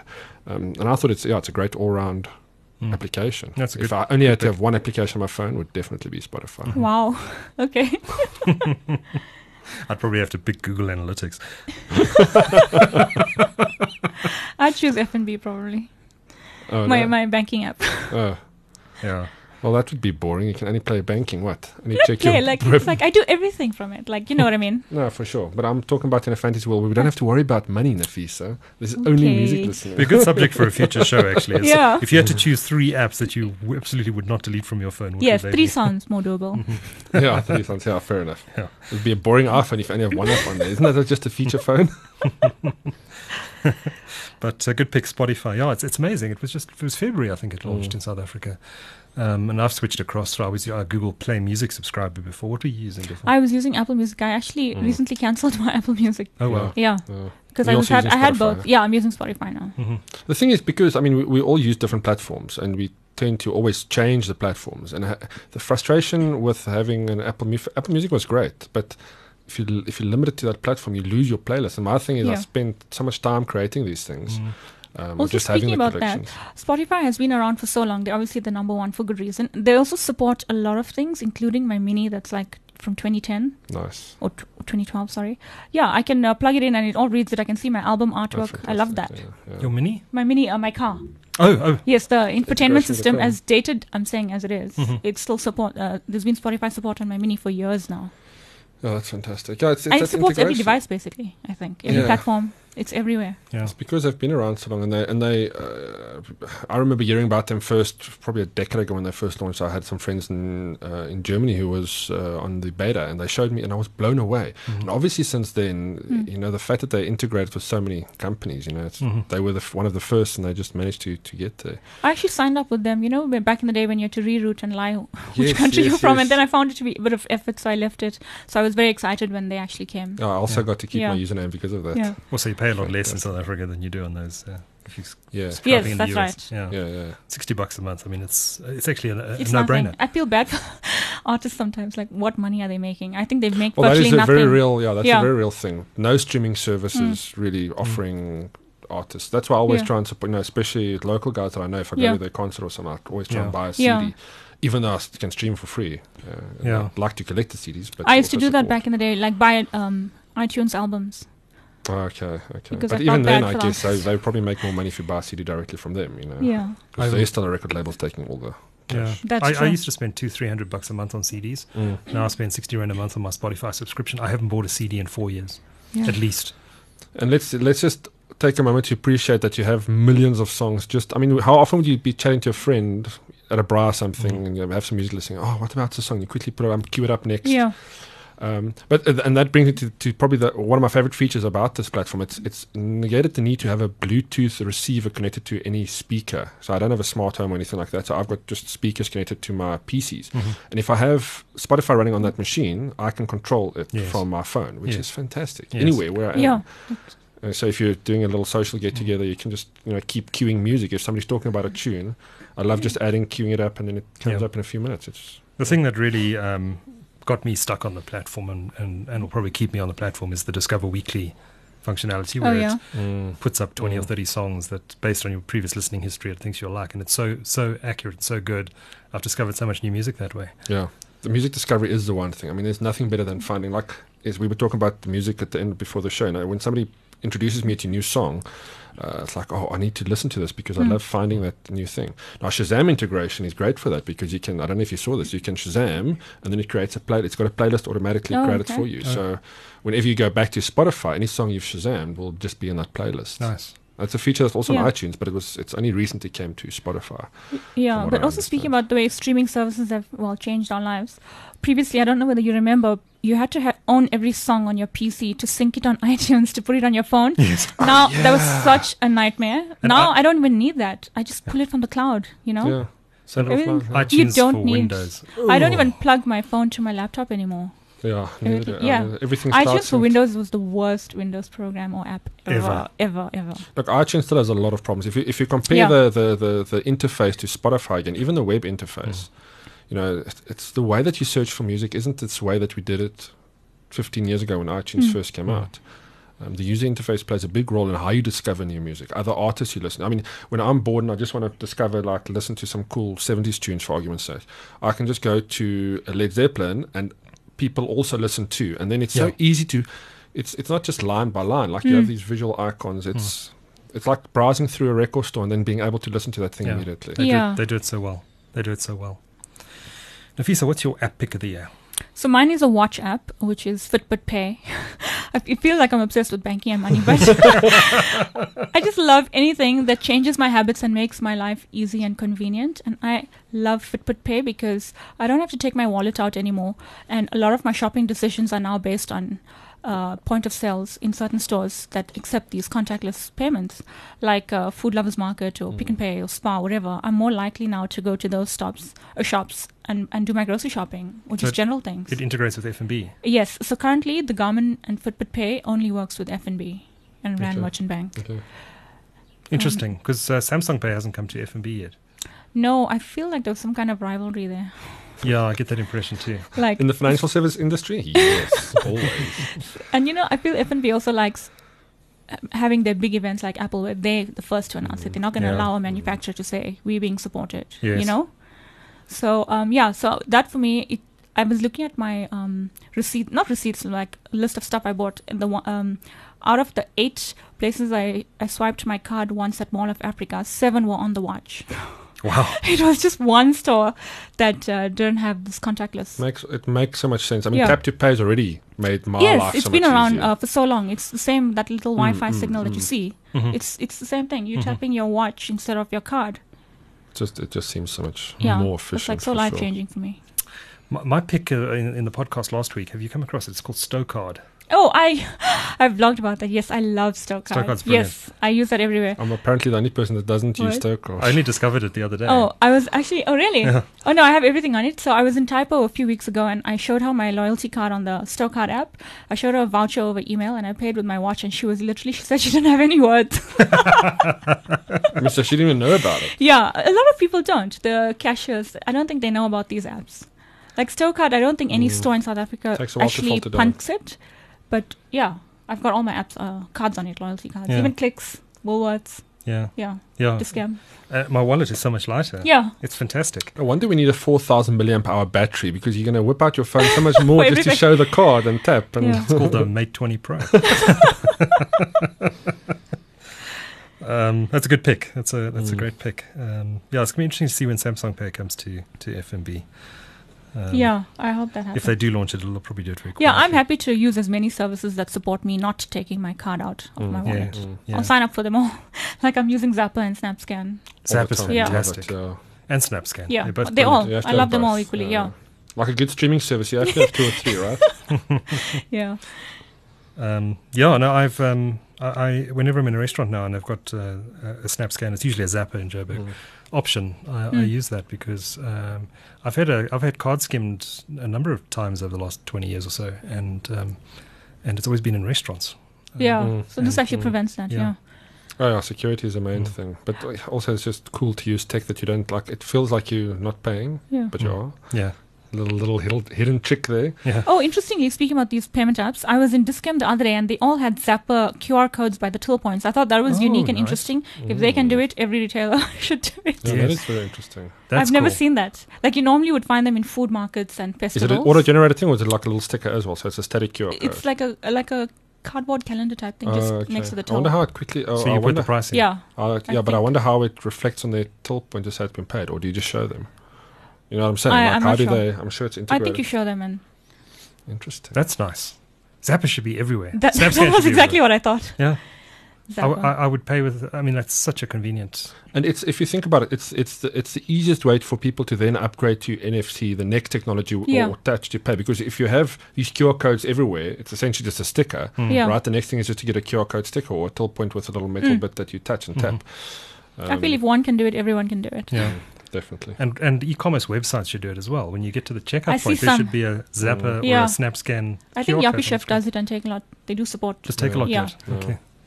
No, that's unfortunate to developers. There's not enough plugins. Nobody develops a nice plugin that these small, Oh. smaller guys can just plug into their WooCommerce store. That's mm-hmm. Yeah, well, Z- Zapper should offer that. SnapScan should offer that. Yeah, uh, Masterpass API does it and verified by Visa is also Masterpass. What happened to those guys? Are they still around? Yeah. Yeah, it just stopped working on my phone once, and I tried and tried. I just deleted it. Well, that's interesting. You don't see the chatter about that. yeah, I mean, Yoco is another one. If you're talking about these things, we need to mention. I mean, these, there's little but that's got a hardware thing, right? Yeah, but still, I mean, these guys. uh, It's if you're looking at what SnapScan Zapper does versus what there's still that barrier, right? A lot of people Yes. won't install Zapper. What's this? I'm not going to pay with it. I'm going to put my app details on it. But this thing is, is just a hardware equivalent of that. Which No, you're right because I don't carry cash, and yeah, Yeah, I mean, I wanna and swipe my everybody that doesn't have a QR code has to have a, a one Mm. of these little Yoco machines. And again, there's what the, the apps are Pebble, but we are digressing. Yeah, a lot of tech in the payment space. So my pick for app of the year is Signal, the instant messaging app. Um, do, you, do any of you guys use Signal? I do have it, and there aren't enough contacts on it to No? use it. Look, So- I've just seen people adding and adding and adding Oh, through yeah? this year. Um, I'd say a third of my contacts are now on Signal. Mhm. Maybe More than not- Telegram? More than Telegram for Oh, sure. wow, okay. Much I was going to ask what happened to Telegram because Telegram was the thing we spoke about. Slowly fading away, I think. That's the only one I use in Mm. that space. Yeah, I've uninstalled it. I was using it all year. I had one contact left on there, and he stopped using it, so I just Oh, uninstalled it. Um, but Signal is ultra secure. Yeah. Um, it has a great feature called disappearing messages, which you can set um, to 10 seconds or one week. self-destruct. Yeah, self destruct. Um, and I'm seeing more and more people using it. And, you know, with the worries about WhatsApp um, being owned by Facebook and all the troubles Facebook is facing, and also Facebook's states, um, stated intention to start to monetize WhatsApp, um, I'm, I'm glad to see more and more people are adopting Signal and that there's a, a, a viable competitor emerging uh, to Facebook and WhatsApp. So yeah, that's my pick of the pick of the um, of the year. Signal, it's a great app, and uh, if you don't use it, get it. A lot of people, you'll be surprised how many people are on there now. Can you sign off every message you send to somebody with, if you don't reply, if you choose to accept this mission, this message will self-destruct. Um, Yeah, I wish all the important people in my life were on Signal. like I, I hate, I hate WhatsApp. I mean, really? Why? Just yeah, because of the groups? because of Facebook. Mm. I hate anything Facebook touches. Uh, Signal also, by the way, is very good at voice over IP calls. It's the Oh, best yeah? voice over IP calls I've heard. The quality is is absolutely stunning. Um, I mean, it, it sounds like you're in the same room with someone else, Oh, um, interesting. and over mobile as well, not just over fixed line. Hmm. So there we go. Signal's my app of the year. Spotify's Regardt's and Fitbit Pay is Nafisa's. Uh, now let's let's move on to a category which uh, I'm actually very excited about and to hear more about because I, I don't know. I actually haven't heard any of these other shows that have been picked here. Uh, and that's the category of TV series of the year. Let's do runners up first. Um, the Haunting of Hill House is your runner up, Nafisa. yes, um, I think people think okay, sure, there's some horror aspects to it, but it's, I think they use horror as a metaphor for men- mental illness, and it was one of the shows that did it so well. I don't think people, a lot of people are like, oh no, it's too scary, they're going to get spooked, but not really. As you watch it, you realize what, what the message is, and it was just such a brilliant show. And there were so many things after the fact that you watch, you need to go up on YouTube and see the things that you missed, like there were hidden ghosts everywhere. Yeah. It's, yeah, it's, it's, Nice. I feel like, well, I'm not a, a TV series reviewer, but it's such a good show. I binged it in two days, I think. Mhm. Uh, That's a good sign. yeah, and also there's been a lot of articles written about it already Mm. and how good it is. So if you actually haven't, Duncan, you should watch it. Okay, no, I, we haven't seen it yet. Yeah. Um, the char- the characters you show you see them in different stages in their lives when they were younger and when they were older. Obviously, don't want to give too much away, but Sure. uh, the acting is really really good from the younger cast. Great stuff. Yeah. The Haunting of Hill House is that on Netflix? Yes, it is. Regardt, what's your runner up pick? So I thought I'd also break tradition a little bit. And let's be honest, YouTube is, you know, the next uh, frontier in how we consume Well, they're starting to make original content. content. Yeah, but my daily dose of um, YouTube guilty pleasure is a YouTuber called David Dobrik. Now, if you haven't heard of this guy, it, it's it, it definitely isn't for everybody in terms of the the YouTube style, but. I think I think his viewership probably beats every other viewership on this list of TV shows that we've got at about four million, four to six million per episode every day. wow. Um, Wow. Sorry, three. He does three times a week, but still four, five million episodes, four to five million views per episode. It's that's a lot. I mean, it's a short dose. Every episode is four minutes, twenty seconds long. What is You it? can read into What, it. is- what It's is it? kind of short comedy skits. It's just about these. difficult to explain if you're not into kind of YouTube vlogging style um, YouTubers. Mm-hmm. Um, but it's basically a bunch of people that just create content. They random stuff. I mean, this could be anything from buying somebody a car to just going to Las Vegas to bet money on something to give somebody some cash. You know, it's it's all random stuff, and you kind of have to kind of get into it if you're into that kind of comedic style on YouTube. But um, I'm not the only one who thinks so. Clearly, at Mm. he just broke 10 million subscribers as Oh. well. So he's definitely one of the guys. Um, it, it, it's what what I find interesting is the way that these guys are creating content, um, and the the absolute pull power that have. This he's by no means the only YouTuber that does this kind of thing. I mean, Mm. there's a lot there's a lot of other guys who probably pulls more people, but it's a fascinating and well worth checking out. And there's some good content on there. I mean, David Dobrik is just one that I enjoy, but and it's more comedic slant. But there's a lot of serious stuff out there. Joe Rogan also a great podcast, really intellectual conversation, and from there. You know, you can just go deep and, and follow whoever he interviews. Mhm. So YouTube um, and David Dobrik, well worth checking out on my second. Yeah, I only picked up Joe Rogan actually after the Elon Musk interview, and I've listened to quite a few of his since then. He's he's good. Good, good. convers- It's the people he's got on. That's Mm. Mm. My pick for runner-up TV series of the year is a Showmax original, Ta Tali's Wedding Diary. uh, did That you was wa- good. It was good, wasn't it? yeah, It was good. I haven't watched it. I wasn't Oh, expecting much from it. I but love it the South African It, humor. it was very funny. everybody, everybody that watched it raved about it. That Yeah. I, uh, So Mm. you got something to do this holiday. uh, no, PUBG is happening this holiday. one track mind. but it was uh, it was surprisingly good. Tali's Wedding Diary. And I see there's a new Showmax original coming out soon. Um, I forgot what it's called. Something about St Agnes. Oh, okay. Uh, coming out early next year. Is it a comedy or No, it's a Mur- murder mystery. Oh, okay. Mm. But based on uh, the strength of Tali's Wedding Diary, I'll give this one a go as well. Yeah, I'll probably check it out too. Mm. yeah, definitely. The, Mis- the Girl from St Agnes, I think is what it's called. Okay. Mm. Didn't Netflix also produce a? Just said they're producing a local, Yes. They did. first local now, or did they produce it already or something? They announced they're making a movie with Pearl Thusi. I forget the name of it. Is it a So the movie? A movie, I I thought it think, was a yeah. series. Oh, interesting. Okay. Yeah, that'll be out next year sometime. TV series of the year, Nafisa. Okay, I love um, you know these political stand-up comedies, like your John Oliver's. So this was Yes. this is ha- Love Hasan John Minhaj. Oliver. Yes. so Hasan Minhaj used to be on the Daily Show as a correspondent, and he he's now got his own show. Um, he's done a few stand-up stuff which I absolutely loved. He's got such a unique way of telling stories, and his new Patriot Act it tackles all these important issues globally and in America, like the Saudi Arabia thing, and um, just also pop culture stuff and social media. He does it in such a way I feel like it's so unique to him, and it's funny, and he's so deadpan with his jokes, and I. F- I just can't rave about it enough. If you haven't seen it, it's it's also like I said, like current and topical, so you can identify with everything he's saying, and like also very in depth, very well researched on all the topics, like stuff. He goes really back in time, and I like the visuals and the way he explains it. But like I said, it's still a comedy, so it's really good. Nice. Where, where is it on? oh, it's on Netflix. Sorry. On Netflix. Oh, I have to check that out. Yeah. I'll definitely get the r- different recommendations to you guys.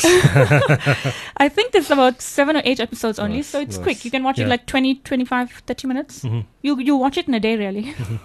Busy watching uh, the Kominsky Method with Michael Oh. Douglas. Have you seen that? No. It's just released on Netflix. Netflix. cool. Also okay. 20, 25 minute episodes. Comedy, very good. okay, I'll, also- I'll check that out. Also highly recommended. I like quick comedy episodes also, Mm. like Mm. Yeah, easy watches. yeah, yeah. Because sometimes you don't feel like watching yeah, an hour long sometimes you want to switch off from the real world. Exactly, exactly. David Dobrik, guys. That's why I watch it. Four minutes I'll each definitely episode. check it out. Um, Richard, what's your pick of TV series of 2018? So, coming from one of my all-time favorite creators, Seth MacFarlane, um, The Orville, Seth is MacFarlane, Family Guy, Family Guy. All right. um, American Dad. Um, so he's and also A Million Ways to Die in the West. I don't know if you've seen that. No. It came out a few years ago. Fantastically funny. yeah, I'm familiar with this stuff. Um, so the Orville is it's kind of uh, it's a Star Trek esque show, but with a slight comedy twist to it. So It's Mm. not a comedy outright, but it's it's kind of if if you appreciate what Seth MacFarlane does with his kind of comedy style, comedic style. It's kind of a sci-fi in the same Star Trek vein. I mean, it's very similar in, in terms of story. I mean, he's a he's a big fo- Star in Trek outer fan. space. Yeah, yeah, set in outer Mm. space. Also, a similar kind of ship. Um, they out and they go out into the universe and kind of discover these new and interesting things. Always like a mission, always somebody to rescue. Like it's kind of the same premise, but it's just taken in a slightly different direction. It's, it's a lot of fun. That Um, sounds right up my alley. Yeah, I think you'll. I Mm. think you'll really enjoy it. Is it Um, a streaming one? pardon? Sorry, or where's it streaming? Uh, it's it, I saw it on DSTV. It wasn't on Oh, any it's on DSTV. platform. Oh, yeah, it's- yeah. So okay. it's on. That's why I, I only watched a few episodes of it, but uh, well, I watched the first season Mhm. and it was fantastic. So well worth checking out. It actually came out last year, I think, but only showed in South Africa this year, from what I understand. Okay.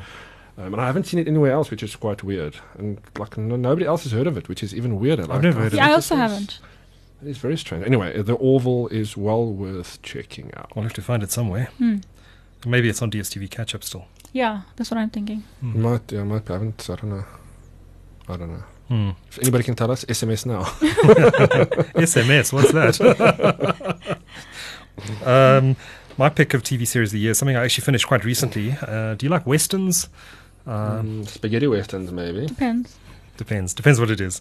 Um, uh, my pick is Godless, uh, which is a Netflix western um, starring Jeff Daniels and uh, various other um, famous actors. Jeff Daniels uh, putting on one of his best performances ever as this haggard, evil um, man who um, travels the, traverses the West.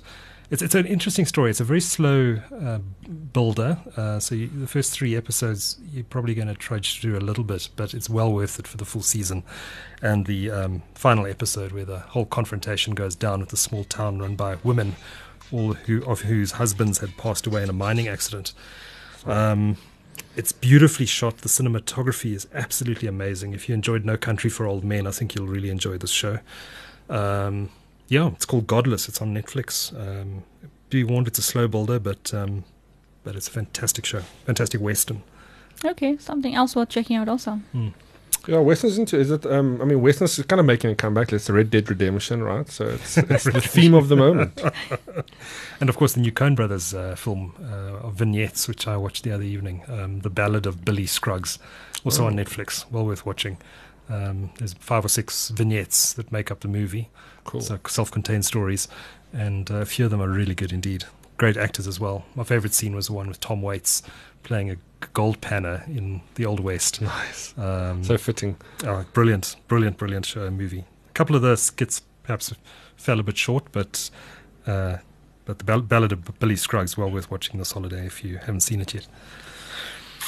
Right, uh, the biggest local news story of the year. Regardt. Look, I certainly I was thinking of tech related specifically, but the, the biggest thing that I think that had impact on so much was state capture. Mhm. um, and it just had impact on so many other news stories that we, we had this year. I mean, i we can talk for hours, I guess, and we have spoken a lot of it in, in, in the Mhm. tech side. But um, I was jokingly saying we nearly had a Sahara Computers only distribution warehouse in South Africa. That would have been not good for us, for us IT lovers. But yeah, Yeah. I'm glad we, we avoided, I think, some of it, but we're not out of it. There's there's still so much we need to weed out. Not out of the woods yet. Yeah, yeah. There's still so much that needs to come to light Yeah. um, at least everybody's speaking about it, and I think that's an important thing we can. It was almost exactly a year ago that uh, Ramaphosa won the um, ANC elective conference. Mm. Can you imagine where we would be today as a country if uh, if Zuma's choice had won? Oh man, 25 rand to the dollar, anyone? Nightmare. Your, your new iPhone would cost you 50,000 rand. yeah, state capture. I was watching a lot of that on YouTube, um, which actually YouTube has become a great platform for watching a lot of this Mm. stuff. You know, the DTV 24 hour news channels on, on DSTV don't always carry this stuff. Uh, no, certainly not all the time. And um, there's a lot of stuff out of Parliament, um, the State Capture Commission, a lot of other hearings that have happened this year. Um, and they're all broadcast on YouTube, and Yeah. you can sit at your desk and watch them, um, which is fantastic. you're getting a lot of local commentary as well. Local guys coming up now, creating channels to talk not just about tech and Mm. gadgets and things, but politics and and what's I mean, obviously good and bad. But yeah, you know, like every evening, YouTube is one of the things I watch to see what's all the channels I've sub- subscribed to. You know, Mhm. Mm, that's my TV. yeah, Mm. I love it.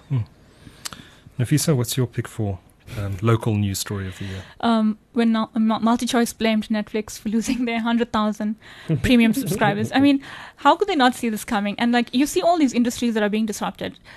Like, you just need to make a better product. You can't blame an existing service for your shortfall. You know, Mm, I think it mm. just irritated me so much. I'm so passionate about it. Like, build a better product, move over, migrate, do something.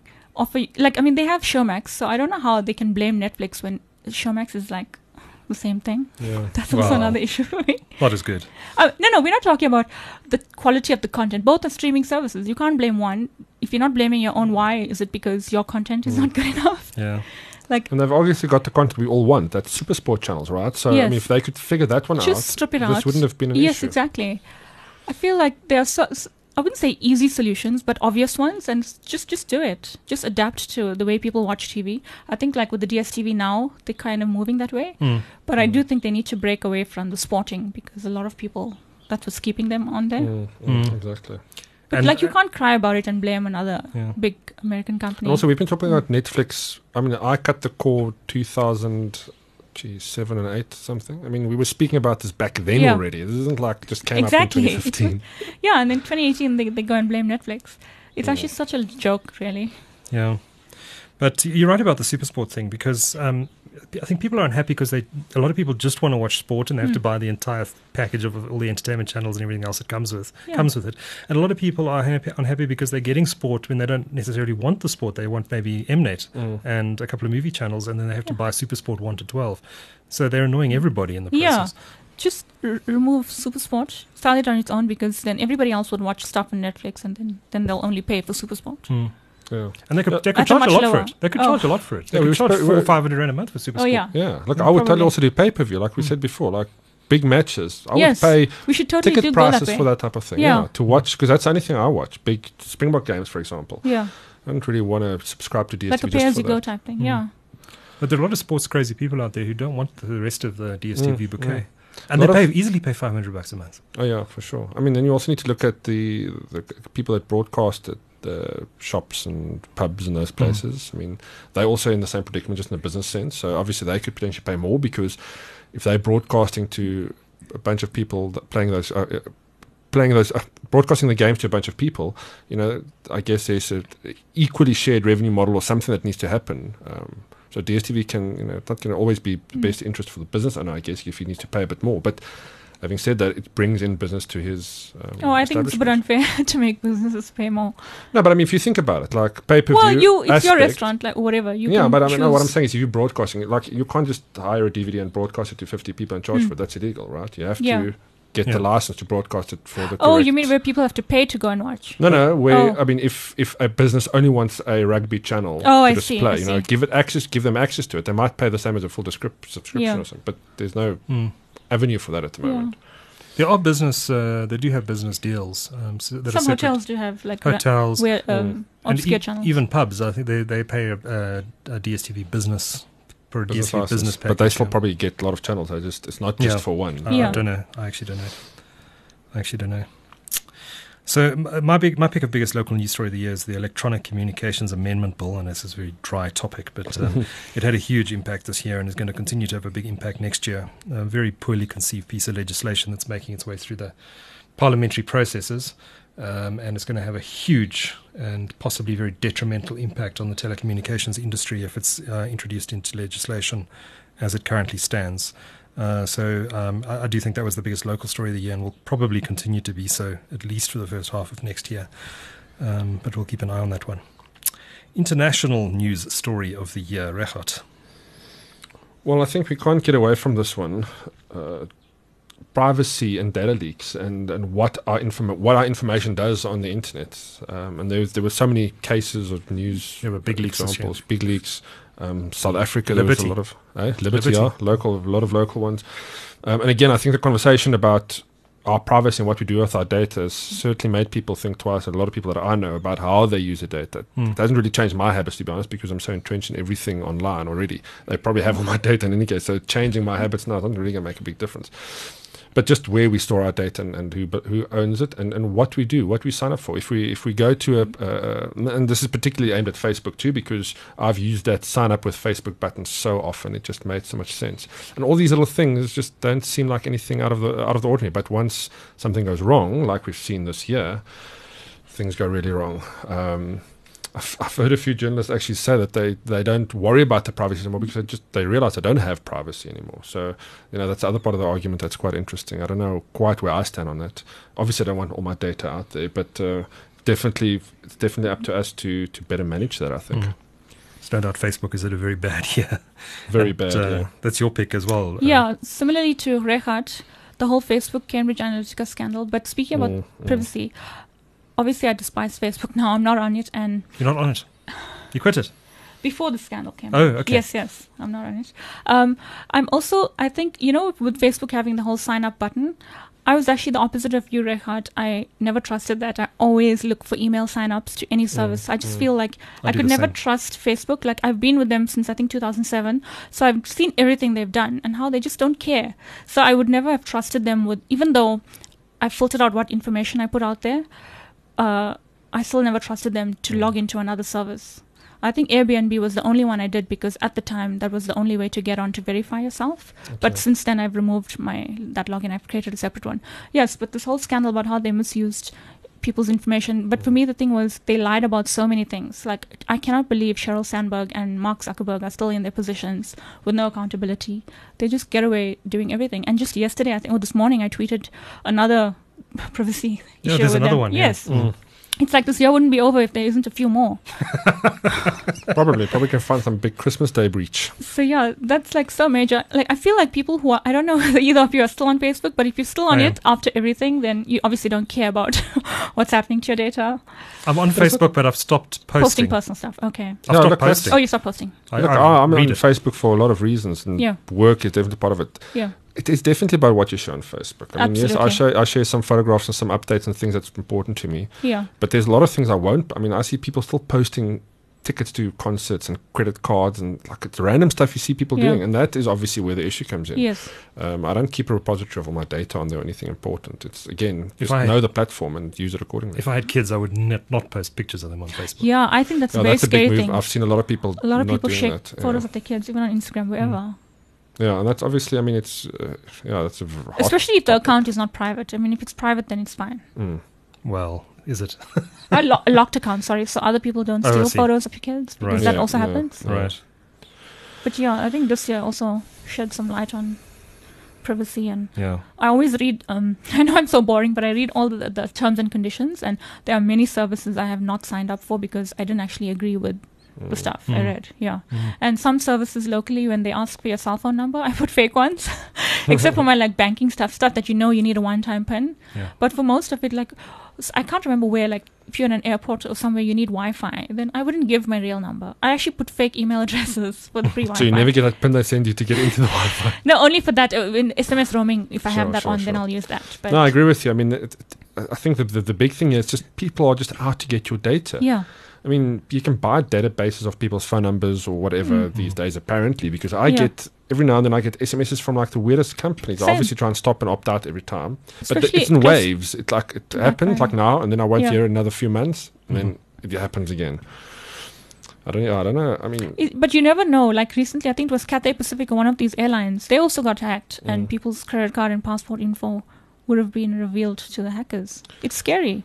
Look, I think th- the, that that age old saying where if you don't want to put it out in public, don't put it on the internet, right? And I know you can't always get away from it. Like if you back up your stuff on the Dropbox, I mean, Mm. the, there's going to be private stuff you put on there it's backed up. But on Facebook, for example, if you don't want those raunchy photographs to come out or those comments you make about somebody, I mean, every day somebody's get fired because they said something stupid on Facebook. You know, it's common sense. If common sense doesn't prevail, then Mm.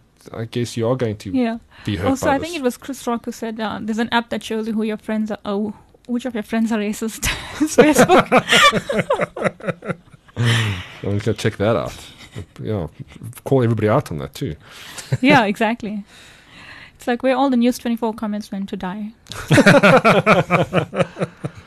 Yeah, look, the internet certainly has shown us that there's a lot of stupid out there, Mm. and a lot, and because we're living in such a PC world, you know, we don't have a f- survival of the fittest anymore. You know, it's just uh, everybody's everybody's just kind of pushed forward. Yeah. You know, kind of this is what we get. You know, if everybody has a voice, not Mm. everybody deserves to have a voice. not, you know, well, just as well, we got this new cybersecurity bill. it's democratizing, but yes, there's a. The problem with giving everyone a voice is that everyone uses their voice. Yeah. and and stupid rises to the top. but we all tech savvy people. I mean, if we're looking back at how we use our data online, you know, we we even when like somebody asked me for ID number on, uh, for my ID number for an invoice the other day, and I was like, what? No, why would you want that? Obviously, I was very suspicious immediately. Yeah. But these things happen everybody wants your data all over wherever you go. Wh- wh- Mm. Whether you're at the ATM trying to draw money, somebody tries to steal a card, or you're trying to get an invoice, somebody puts their ID number. We have to be so cautious about the Mm. data we put out into the world. And Mm. again, you know, if you don't want any sensitive information out there, don't put it online. Mm. Don't don't even take a photograph of it on your phone because that's got a potential to to Yeah. leak. Uh, yeah. So my pick of uh, big, the biggest international news story of the year is the arrest in Canada of Huawei chief financial officer Meng Wanzhou. Uh, and um, uh, that's that's just a spectacular uh, story. Um, not, not not just because it's the arrest of a very prominent um, executive from a large Chinese company, but because of the geopolitical uh, implications of this thing. Um, this is the U.S. Uh, uh, you know trying to extradite um, the chief financial officer of arguably China's most successful technology company. Um, you know, in the middle of uh, a trade war that's going on between China and the US. Uh, you know, we, we know the story. I'm not going to go through rehash all the background, but um, uh, she was arrested while Xi Jinping, the Chinese premier, was meeting with Donald Trump uh, over um, bilateral trade talks in Brazil, I think it was. And uh, it just threw a huge spanner in the works. Um, but it, it's got so many ramifications and implications. Especially we were speaking earlier about, um, you know, countries that are that are stopping to to use Huawei in their networks. America putting pressure on on its allies around the world to to shun Huawei. We don't know if there's any any um, reason to, to be doing that, uh, whether it's pure jingoism on America's part. Um, but it's an in- interesting escalation of hostilities between the US and China, and I think it's going to be, continue to be a very big story into 2019. Uh, the continued rise of China uh, as a as a challenger to America's economic dominance on the world stage. Well, It's all about the money, eh? That's what it's comes to. Always all about the Hmm. money. It's not about the people. It's never been. So we're getting to the end of our list of uh, best for 2018. Uh, top three podcasts of the year on Tech Central. These are the most listened to podcasts. In third place is an interview I did with Mark and Brett Levy on the future of Blue Label Telecoms. Uh, second most listened to podcast was uh, an interview with Jonas Bogoshi, who was appointed this year as the new CEO of Telkom subsidiary BCX. And the most listened to podcast in 2018 was an interview with Vodacom Group CEO Shameel Joosub, which was a wide ranging discussion on uh, various issues affecting Vodacom and the telecommunications industry quite broadly, and we'll include links to those uh, in the show notes to this episode. Right, newsmakers of the year. Uh, our newsmaker, international newsmaker of the year, uh, I think it's a fairly easy choice. Uh, Elon Musk, Yeah.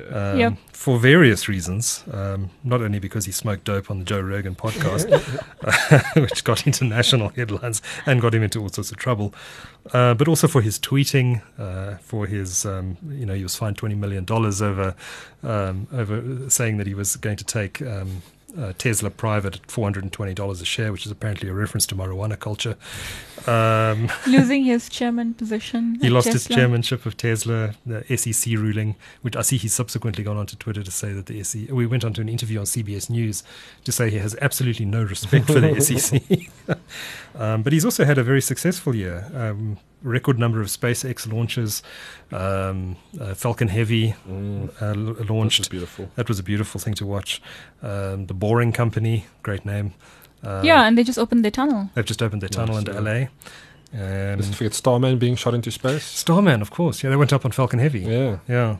Um, and uh, Tesla, of course, uh, he, despite against uh, um, all expectations, he managed to ship uh, what he promised on the Tesla Model. What was it? The Model C, Model Three, Three. Mm. Model Three, Mm. Uh, which we're supposedly getting next year, apparently, according to his five word tweet. Tesla's Yeah. coming. Yeah. how, many, how many are you getting, Nafisa? How many? One for each room. You go with your Google Home. I have said, though, I feel like my next car should be an electric car, even though it, if it means waiting years. Mm. yeah, I'm with you on that. Yeah. I'm with you on that. It makes no. Oh, golf carts are very affordable now, and you can get them really easily available. Um, so yeah, Elon Elon Musk. Yeah. Yeah, he's at a he's at a banner year. I think it's the best way of Oh, yeah. describing it. Everybody's hero. And our South African newsmaker of the year, although I don't think he's a South African national, I think he's Dutch, um, but that's Bob van Dijk. who is the group CEO of Naspers, um, and he's also had a very busy year. Sold 2% of Tencent for something like $10 billion. Uh, unloaded Flipkart in India for another ridiculous amount of money. Uh, made a num- number of major acquisitions. And of course, announced that uh, would unbundle MultiChoice next year in a JSE listing. So um, he's uh, certainly had a banner year. And of course, he announced uh, the plans to invest billions of rand into local tech startups next year. Um, through- Billions? billions, 3.4 billion uh, in total, I think, uh, through the Naspers Foundry. Some of that money will be going into uh, existing Naspers investments like Takealot, but um, they've also set aside a big chunk of money, something like 1.2 or 1.4 billion rand um, for non-Naspers star- owned startups in South Africa. Okay. So Good. ban- banner year from uh, from Bob van Dijk as well, um, uh, of Naspers, and he's our South African newsmaker of the year. And our last two categories, winner and loser of the year. Let's start with winner of the year. The winner of the year is Netflix. Um, they've just had a fantastic year. They've just grown and grown and grown and grown. Great original programming. Um, Yeah. um, yeah, not much more else to say on them. They're just And they're like challenging the, the incumbents in Yeah. a big way. And every show I feel like I'm recommending to people are just on Netflix. It's like, how many sit and watch Netflix? But it, they make it so easy to discover and watch. You just open Mm. your TV and you see the new highlighted thing. And you, like yesterday, I saw Jimmy Carr has a new segment, Yeah, The Fix. Yeah. I, I went into Netflix to look at something else, to favorite something to watch later. And I just saw this, The Fix, and I went straight into it and started watching it. It is brilliant. And also, one of the fa- my favorite things about Netflix is the way that it just performs on every device, on any no buffering. connection. Yeah, yeah. While It- Showmax buffers. I think that is that is the thing that that's the value right there. Yeah. How their technology works in the back end. Yeah. That's true. Because Yeah. I mean, also that menu system is just beautiful, and just the way it works is fantastic. Mhm. Love it. So they they are a winner of the year, Netflix, and um, there were lot there was lots to choose from for our loser of the year this year. Um, Pick a category first. uh, runner-ups in this category, and they could easily have made loser of the year, but I think one stood out slightly more than the others. Um, MTN um, had a terrible year again, uh, thanks to uh, its problems up in Nigeria. It's still fighting a ten billion dollar fine. Um, it, it just seems like the company can't catch a break up there. Yeah. Um, Facebook, we've spoken about their travails this year. Oh, there'll always be a loser. How do you really feel? If you yeah, please don't hold back. um, uh, that, that really has been a, the worst year for Facebook since its founding this year. Um, just scandal after scandal after Mm. scandal. And then, of course, there's Bitcoin and the whole cryptocurrency market, which fell out of bed this year. Um, this time last year, it was sitting at, I think it was just peaking around about this time last year, Yeah. about $20,000. I remember I was on holiday at the, around this time last year. I was sitting down on the garden route, and it was a rainy day outside, and I there was not much to do. So I thought, well, let me just play around. And I was looking at Bitcoin. It's like, wow, this thing has run up like crazy. Maybe I should buy some. it was sitting at nineteen thousand dollars. I thought maybe I should buy some. And then my wife said, no, let's go do something. So I put my computer away and I didn't buy Bitcoin. And literally the next day or the day after, it started falling.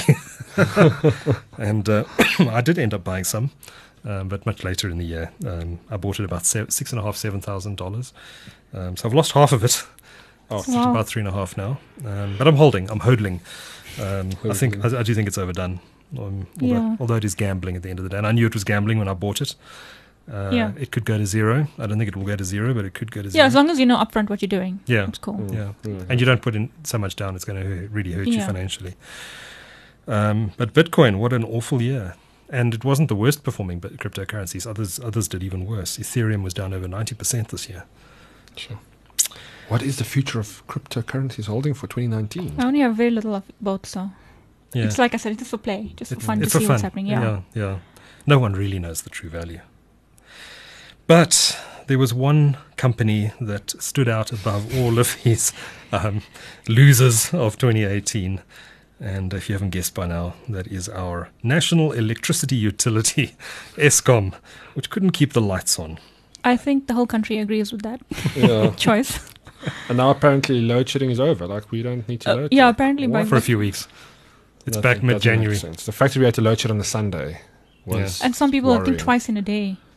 It's crazy. Yeah, it- it's And like all the tourists who are here. Last year it was no water. Yeah, I mean, if you, if you can't keep your lights on, I mean, jeez, that's I mean, it's the most basic thing. It, the economy is so dependent on it. You Mm. you're, you don't have electricity, you don't have an economy. It's as simple as that. Um, Yeah. And and you know, can you imagine trying to run a mobile network or a data center in this sort of Yeah. environment? Actually, that's what bothered me. Uh, f- when we got load shedded two weeks ago, I had a deadline. I was like, oh, now this is happening, and then I didn't have signal because the towers were all down. It's like, it, like, what do you do with your life? I just, I just, I just took a nap. I was going to say go to a coffee shop. But yeah.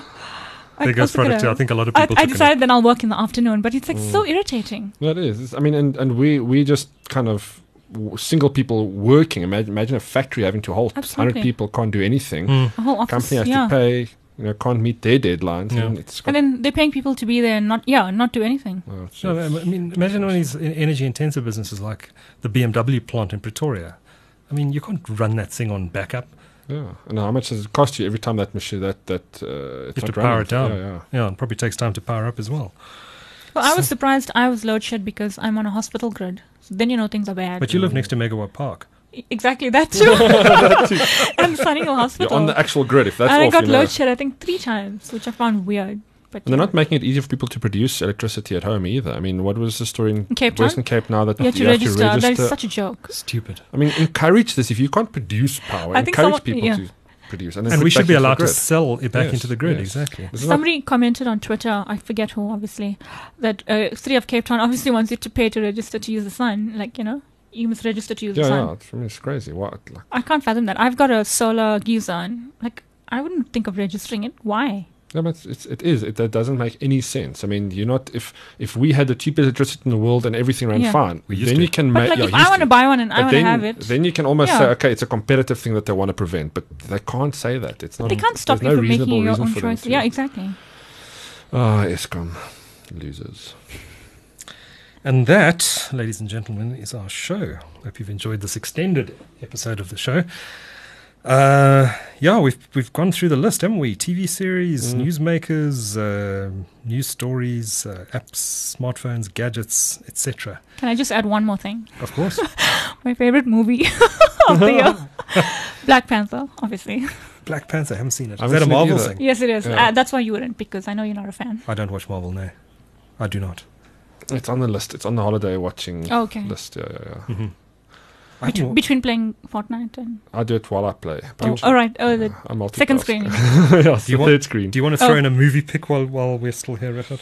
Did Ready Player One come out this year? Hey, Ready Player One. Uh, yes, it did. Yeah, it did. I Yeah, actually haven't she's- seen it. That's Yeah. a fantastic movie. Mhm. That was really the one that kind Oh, of yeah? made me. One of those movies that make you think afterwards. And I went Oh, back and watched it? watch it again. Yeah, just I didn't think because much of cool. it. Okay, I'll. Well, just the, the the implications of it. Yes. There's a lot of stuff in there. So if you see it, yeah. you, you always see new characters and things in there because I had this just all these pop culture things coming together. Oh, no, I'll watch It's it lot on of holidays. It's a lot Yeah. of fun. Yeah. Is that a Spielberg movie? yeah, yeah, Okay. yeah. It's basically about AR based on a book. I must Of watch it as well. yeah, Yeah, I've been meaning to watch it. I, I uh, Yeah. just haven't got around to So it. it's a lot of fun. Yeah. And I mean, as as techies, you'll appreciate just yeah, I think so from the all, trailer. I the, all the little things in there. Yeah, and the soundtrack's stuff. fantastic. And your movie? You're thinking? I uh, I haven't watched many movies this year actually. To be oh, honest, been watching a binging on lot, Netflix. lot, lot more TV series exactly. Um, but I did enjoy the Ballad of Buster Scruggs on Netflix. That was really good. Nice, nice. Yeah. Yeah, I, I think movies versus TV series. Yeah, I, I prefer TV series because it's Me kind too. of Yeah, they're different. a little bit drawn out. Like, so- some movies you want to like watch as a movie, maybe Mm. nostalgia, like a Matrix or something, just Mm. for good old times. There aren't as many good movies as there used to be though. So many No. remakes. Like there's no original stories. That's exactly what I was thinking. Everything is a remake now. Mm. How often do you see an original? I think the animations are the most original stuff we've been seeing. yeah. Hmm. Although the only reason I went to the cinema so much, so often this year is um, all these superhero movies that I'm just a sucker for. Yeah, it's, it's still a lot of fun to go Yeah. go to the movies. It's an experience. Hmm. But yeah, the titles, Yeah. the big the big titles, just Mm. not there. I think yeah, a lot of budget has been moved to the shorter TV series. And like Disney's controlling everything now. oh yeah, we don't have a Star Wars coming out this year. Hey? No. But a lot of the movie actors and even directors are moving to television. Yeah. Mm. I think Netflix is like paying them a lot. Mm. Yeah. But also, it's it's it's. I think it's it's better working conditions. Just generally, you're Mm. spreading something out. It's not three months of intensive making You're a movie. Yeah. So every, I think everybody likes it. and It's just it's it's. I think you can get more depth into the story too. So there's a lot more to Mm. every But the everything. pro- production shooting. qualities are uh, production qualities at movie level in some of these shows. I think yeah, that's something Yes, that's absolutely. partly the money they throw at it, but also technology has made it possible, right? Yeah. I mean, you can just so many guys can produce. I mean, a lot of the content you see on Netflix was produced before Netflix even touched it. Mm. It was produced and then they Mm. sell it to Netflix. Yeah, So true, true. Also, one last thing. Sure. One have a- more thing. Yeah, one more Sound thing. like Tim Cook. um, I have a feeling. Can I already pick my 2019 favorite TV show? Game of Thrones. Oh no! Uh, already. Okay, I'm, I'm just thing? having. Yeah, you don't Yeah, watch. it's Oh, gonna be it's massive. I stopped It's gonna be big. I stopped gonna be watching. lost. No, you must catch up. Mm. Yeah, there's lots to there's lots to enjoy if you haven't seen. It did Really, turn- this it- last season was good. I wish Was I it? haven't seen all of it so I can go back and Yeah, enjoy it and for the first time. I stopped at season four. It was turning into a soap opera. It was. I also gave up at one point and then I started again. But I think the last be season is going to be through. very But this is big. also going to be the last one next year. it's the last one, only six episodes, like movie length, Oh I wow! think. Oh wow! Each episode is movie length. Oh, yeah. Wow! The most expensive. Wow. Okay, maybe I should pick it up again. No, it's well worth it. It's, it's a lot of fun. Hmm. Mm. Or just skip a season if you think it, it was a poor performing one. Can you skip one? read read Yeah, it up on difficult. Wikipedia. Maybe fast forward scenes rather. yeah, right, yeah. All right, that is our. Those are our picks of the year, and one pick for next year, even though it's not out yet. right, who's choosing the song this week? I've gotten so confused. Um, we were going to be playing "Childish Gambino," which was uh, Nafisa's pick, but um, unfortunately, it has some swearing That was in the it. third pick, I think. And this is wasn't it? a- You had two others. Oh yeah. Mike Shinoda's. You like dirty music, dirty songs. Oh, hey, we said this earlier. Every single lyric in songs these days. mm, yeah, yeah. Standards we have dropped. It's just iTunes that needs to come to the party now and not be too worried about this. But yeah, that was a good song. I did look for a clean version of this chi- of uh, "This Is America" by Childish Gambi- Gambino, which was your pick. Yeah, it's a really good. I think uh, if But anyone hasn't find seen it, um, watch the video as well. Mm. The YouTube video. Great It's a bit shocking. Yeah. Hmm. Meant to be, though, of course. So, Regardt, are you picking our song? Should I? I think you should. All right. Uh, so these ba- this band launched their new album on Sunday, and I was very privileged to go and check them out performing this acoustically. It's called the Shadow Club. The band, fantastic sound. I mean, they just got this. I don't. It's they've got this rocky blues. I don't know. It's, I think you like it, Mm. uh, Duncan. You know, like that kind of music. I'm not sure what kind of music you like. Uh, dirty rap, but I think Dirty it's- it's- dirty rap. um, but yeah, the Shadow Club. I mean, even their previous albums are absolutely fantastic. Well worth checking out. Joburg Um, Band. Yeah, they're based. They're based. I think they're Joburg based. Mm. Yeah. Well, they're based. I'm sure they're based up here. Yeah. Mhm. Um, been around for a few years. You'll most undoubtedly recognize the sound or recognize some of the songs when you hear it. Um, and I'm just uh, calling it up quickly because I absolutely forgot the song name. I think it's called Dog Bite, if I'm not mistaken. Um, just give me a second. So yeah, they launched this album um, on Sunday. It was absolutely fantastic to listen to. The album is called The Big Green Mamba Dream, and the song we are playing out with is called Dog Teeth from Shadow Club. Until next year, enjoy your holidays. Thanks so much for listening to the Tech Central podcast from Nafisa Regardt and myself, Duncan. Until next time, take care and cheers. Catch you Ciao, next ciao.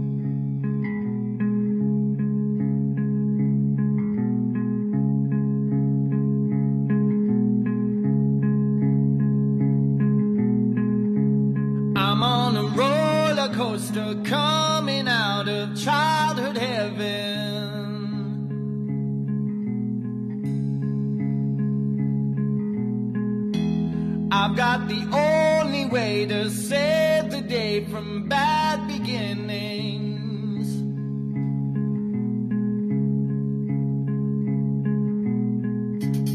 I've gone bored, delightful, strange to feel no loss at winning.